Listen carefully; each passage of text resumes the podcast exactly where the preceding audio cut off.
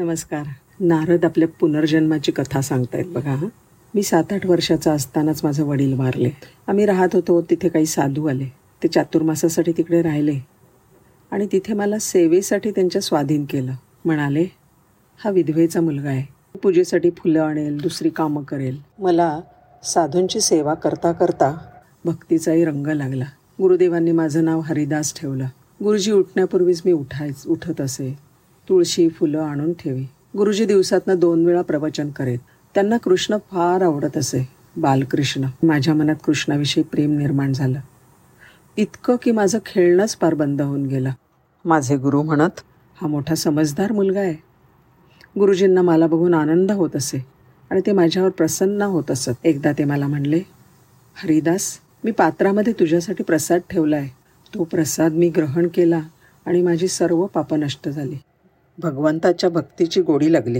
गुरुजींनी केलेल्या कीर्तनामध्ये मी थैथै नाचायला लागलो. त्यांच्या कीर्तनामध्ये मला देहबान राहत नसे. आणि मग गुरुजींनी मला गायत्रीचा मंत्र दिला. चार महिने मी गुरुदेवांची अशी सेवा केली. ते गाव सोडून जायचा दिवस आला आणि मला फार दुःख झाला. मला सेवेसाठी सोबत घेऊन चला. नका माझी उपेक्षा करू. मी गुरूंना म्हणलं. गुरुजींनी माझं विधिलेख वाचला आणि म्हणले तू तुझ्या आईचा ऋणानुबंधी पुत्र आहेस बाबा. ह्या जन्मात तू तुझं ऋण चुकवलं पाहिजेस. आईचा अनादर करू नकोस.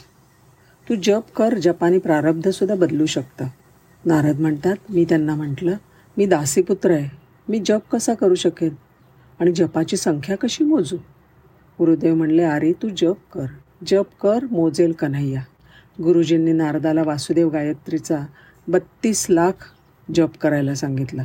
आणि मग नंतर नारद म्हणतात की मला जप के केल्याशिवाय बिलकुल चैन पडत नसे. हिंडता फिरता स्वप्नातसुद्धा माझा जप चालू असायचा. आईलाही आवडत नसे. पण एक दिवस ती गोठ्यात गेली तिला साप चावला आणि तिने देह सोडला. मी मातृऋणामधनं मुक्त झालो. अंगावरच्या कपड्यांशी गृहत्याग केला. भगवंताचं स्मरण करत मी फिरलो. बारा वर्ष अनेक तीर्थांचं भ्रमण केलं. पण मला काही देवाचं दर्शन होत नव्हतं. पण एक दिवस श्रीकृष्णाने माझ्यावर कृपा केली.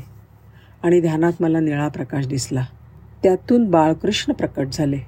माझ्या कृष्णाने कस्तुरी टिळक लावला होता. वक्षस्थळावर कौस्तुभमण्यांची माळ शोभत होती. नाकामध्ये मोती होता आणि डोळा प्रेमाने भरले होते. मला फार आनंद झाला. कसं त्याचं मी वर्णन करावं? श्रीकृष्ण मला म्हणले तुझ्या मनामध्ये अजून सूक्ष्म वासना आहे. त्याच्यामुळे मी आता ह्या जन्मात तुला परत नाही दर्शन देऊ शकणार. त्याच्यासाठी तुला पुन्हा एकदा जन्म घ्यावा लागेल. मी सतत जप करत असे आणि श्रीकृष्णांचं स्मरण करतच मी प्राण सोडला. त्याचा नंतरचा जन्म माझा ब्रह्मदेवांकडे झाला. पुनर्जन्मातलं फळ मला या जन्मात मिळालं आणि माझं नाव नारद ठेवलं गेलं. एके दिवशी मी गोलोकांमध्ये गेलो होतो. तिथे सतत रासक्रीडा चालू असते. तिथे राधाकृष्णाचं दर्शन मला झालं. कीर्तनात मी तन्मय झालो. कीर्तनात मला अतीव आनंद वाटला आणि प्रसन्न होऊन राधाजींनी श्रीकृष्णाजवळ माझी शिफारस केली की नारदाला प्रसाद द्या. आणि श्रीकृष्णांनी मला प्रसाद म्हणून वीणा दिली. श्रीकृष्ण म्हणाले कृष्णाचं चरित्र कीर्तन करत करत जगामध्ये भ्रमण कर. आणि माझ्यापासून वेगळे झालेले अधिकारी जीव माझ्याकडे आणून दे. तेव्हापासनं मी ही वीणा घेऊन जगभर भ्रमण करत असतो कीर्तन करत असतो. वीणेच्या स्वरांवर नामसंकीर्तन करतो. एखादा अधिकारी भक्त किंवा योग्य शिष्य मिळाला की भगवंताकडे घेऊन जातो. रस्त्यात मला ध्रुव मिळाला.